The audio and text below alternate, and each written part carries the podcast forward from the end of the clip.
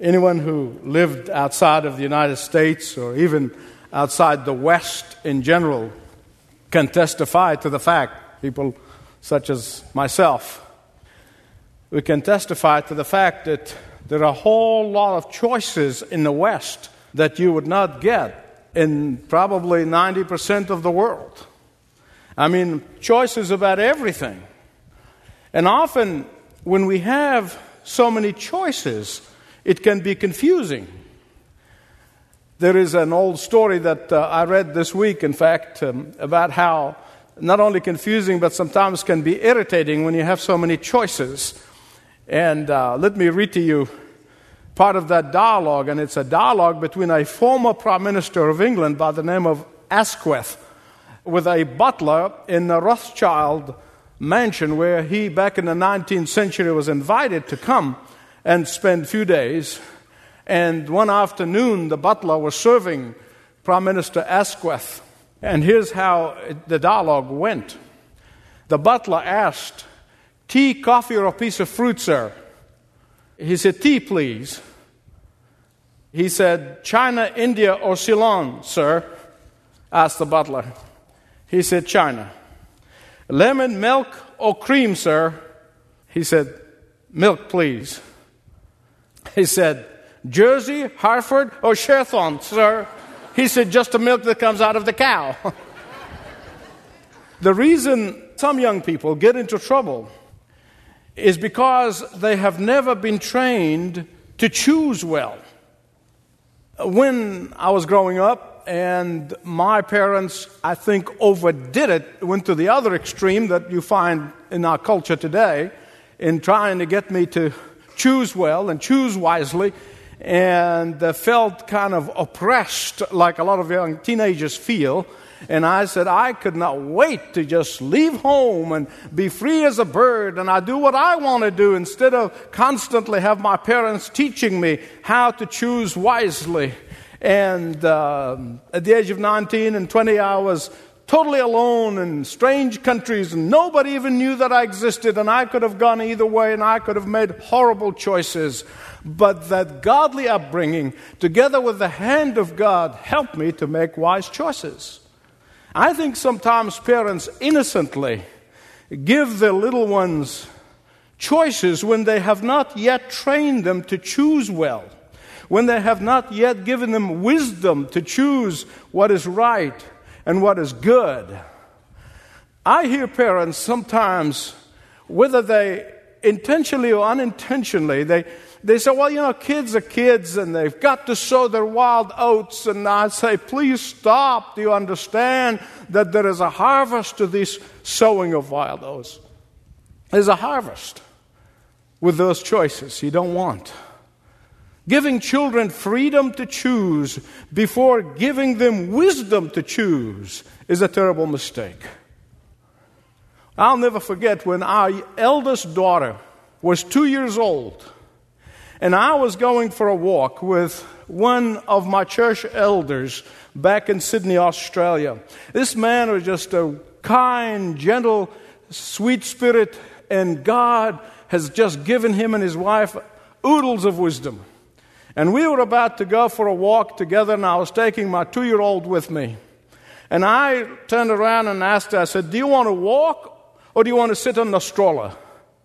And this dear man just whispered in my ear, and he said, Don't give your baby a choice before you have trained her to choose well. You see, all of life, all of life is made up of series of choices. You and I choosing all day long learning to choose wisely and learning to choose that which is good, learning to choose obedience to God, learning to choose that which is for our ultimate blessings, learning to choose that which is not fading and passing, learning to choose that which is lasting and everlasting can take time. And sometimes few stumbling along the way. Why is choosing wisely so important? Why is it so important for anybody at any age, for all of us? Listen carefully. Because our choices determine the quality of life. Our choices determine the circumstances because our choices can even determine our success or failure in life because our choices can mean either we're going to live a life of contentment or we're going to live a life of misery. In fact, contentment itself is a choice. Obedience to Christ is a choice. We choose whether we're going to walk by faith or not. We choose whether we're going to spend time with God or not. We choose whether we're going to be in prayer or not. We choose whether we feed upon the Word of God or not. We choose whether we're going to witness to Christ in our lives and in our surroundings and in our neighborhoods and our workplaces or not.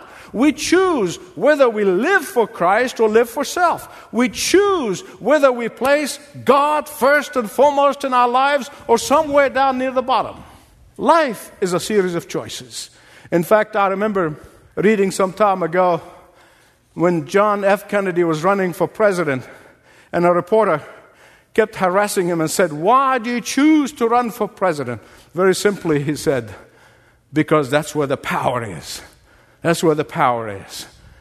You see, today the scripture tells us about a man who did not run for office, they did not go after power, but power came to him. He had all the power at his disposal. He had unprecedented prestige. He had vast possessions. And yet, he deliberately and decisively turned his back on all the power and all of the prestige and all of the wealth of that of Egypt. Turn with me please to Hebrews 11:25. By faith Moses chose. Here's that word again. chose to be mistreated along with the people of God rather than to enjoy the pleasure of sin for a short period of time. I think if Moses lived in our day, I am absolutely convinced he would have been called a fool. He would have been called eccentric. He would have been called crazy. He would have been called nuts or all of the above. For to turn his back on untold wealth, to turn his back on an unprecedented prestige by any standards. Why? For something better? no so that he may suffer with a bunch of slaves. That's considered foolishness back then, it's considered foolishness today. Because here's what our logic, here's what we would have probably thought, and here's what we would have probably advised Moses. Uh, would have said, Now, Moses, just play it safe until you get to the throne of Egypt. When your grandpa died and you become the Pharaoh, just play it safe. Because Moses, imagine what you can do how much you can accomplish with that power. Moses, just imagine how much you can help your people when you become the Pharaoh. Imagine, Moses, just how many people you can help with all this money. You've heard that before. Imagine. Think about your place in history, Moses. I mean, think about this. You could have a pyramid named after you. Wow. Our logic would have said to him, Moses, don't waste your education. Don't waste your training. Don't waste your talent, Moses. Don't waste this golden opportunity of becoming rich and famous. How many of you agree that had Moses gone into that place of power, he could have done a lot of good? Yeah, of course he could. Of course he could. there was a little problem here. Just a little, well, it's a big problem. big little problem. It was not God's ultimate plan for his life. Now, some of you here probably in a situation where right now you're walking in a time of puzzlement in your life. Some of you here probably in a situation where you're confused about what's going on and and why you're going through the circumstances you're going through. And that most of them are really not out of your own doing. And, and there are some of you here probably right now thinking that I have something in my life that just does not make sense. Now, beloved, listen to me. If you have placed your life and your future and your family and your business in the hand of God. God will take you to the place where His plan is to be found. You have God's word on it. There's no doubt that Moses' parents believed that God had a special plan for his life. And so, by faith, they risked their own life to have him. Moses was supposed to be aborted by a decree of Pharaoh. All Hebrew boys were supposed to be aborted as soon as they are born by a decree from Pharaoh. But by faith, his parents went through the birth. By faith, they hid him for three months. By faith, they placed the basket in the river Nile near Pharaoh's palace. By faith, they trusted that Pharaoh's daughter is going to come out at that time and she will take pity on the boy and then adopt the boy. By faith, they believed that God will protect their boy from the occultist paganism of Egypt. By faith, they entrusted their baby to God. Listen, like all parents, we all worry about our children. We all do, and that's a fact of life. But listen to me. Once you have instructed your children in the Word of God, once you have laid the foundation in their hearts and lives, you must trust them to God. By faith, Moses' mother, Jochebed, nursed her son for five years and she got paid for it by Egyptian taxpayers. Isn't that great? No doubt Moses' parents fed him upon the Word of God, upon the promise of God that was transmitted, which we've been seeing. That promise went from Abraham to Isaac to Jacob to Joseph and to Joseph's sons, and then on and all the way down to Jacob. No doubt she passed those promises of God. Yes, back yonder 400 years, God promised our forefather Abraham that he will take us out of the land of slavery, that he will take us to the promised land, and God will keep his word. And all of that was fed to him from the year three months to five years old.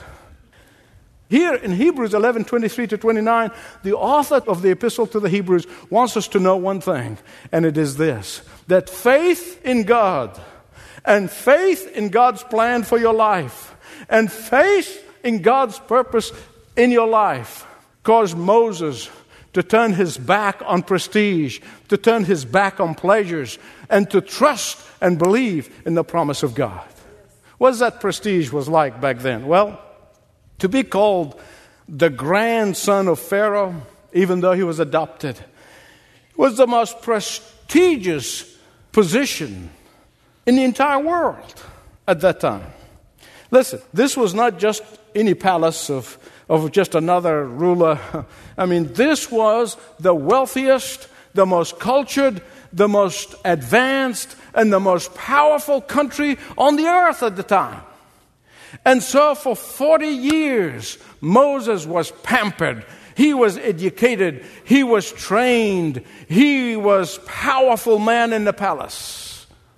And as soon as he celebrated his 40th birthday, he had to make a choice. He had to make a decision. He came at a crossroad. I know I've been to a bunch of them in my life. This is a moment of decision. This is a moment of choice, clear choice. Will he become a Pharaoh and sits on the throne of Egypt? Or will he obey the purpose of God in his life and the plan of God in his life and liberate his people from slavery? Will he choose prestige or will he fulfill God's purpose in his life? Will he choose power with man or will he choose power with God? Will he choose the fading fame of this world or will he choose the fabulous crown of righteousness in heaven? Which one will you choose? According to the world and the world standards, it would have said this Moses sacrificed everything for nothing. But let me tell you what God says Moses sacrificed nothing for everything. Listen to me. Had Moses gone the other way, we may never heard of him. well, you know, we may, we've known him as one of the pharaohs, one of the many mummies that they keep picking up and digging out of Egypt, you know, and probably he would be an obscure one. Beloved, don't ever forget. Don't ever forget. God promised to honor those who honor him. I think the question that every one of us must ask ourselves, and you must ask yourself today do we seek the honor of that society gives us, or do we seek the honor that God gives us? Let me warn you. If you say, I choose the honor that God gives, let me tell you that it comes with a price tag, that it is not cheap. To choose the honor that God gives never is cheap because people will call you names. They may falsely accuse you. They may mock you and ridicule you. They may reject you and despise you. But the only prestige that is worth the word prestige is only the prestige that comes from the hand of God. Moses not only turned his back on wealth, prestige, and power, he turned his back on pleasures. The pleasures of the world can feed our egos. The pleasures of the world can satisfy our desires. The pleasures of the world can fulfill our appetites. Let's not kid ourselves. There's two things that you must know about the pleasures of the world. Number one, they're not lasting, they're fading fast, never last. Verse 25 says, choosing rather to endure ill treatment with the people of God than to enjoy the passing pleasures of sin. In a society that values instant gratification, in a society that caters to instant gratification, in a society that exalts instant gratification, it is not easy to choose, let alone to teach the younger generation to choose that which is lasting and everlasting. I want to submit to you today that the pressure on us particularly on the younger generation, just as great as it was on Moses. With the media bombardment, the complicities by some church leaders and Christian leaders, the silence on the part of some church leaders, the neutral attitude on the part of some pastors and ministers and preachers and teachers that are far from encouraging us to walk by faith. But like Moses, who had a choice, Every one of us have a choice. Like Moses, he could have obeyed or disobeyed God. We too have that choice. We know that it is much harder to have those things and then walk away from them than if you never had them. Now, listen, it was easy for me to be in a walk of faith when I had a car that I pushed it more than I drove it. Oh, yeah. You see, it's harder to walk by faith when God prospered you. It's harder to walk by faith. It's harder to turn your back on these things. And that's exactly what Moses did. Listen to me. To choose to sacrifice, to choose to give up comfort and ease, to choose to give up wealth and prestige, to choose to turn your back on power and plenty can be only called an act of faith and only God can give you that. You cannot conjure it. You cannot do it by gritting your teeth and you're trying hard. God can give you the gift of faith.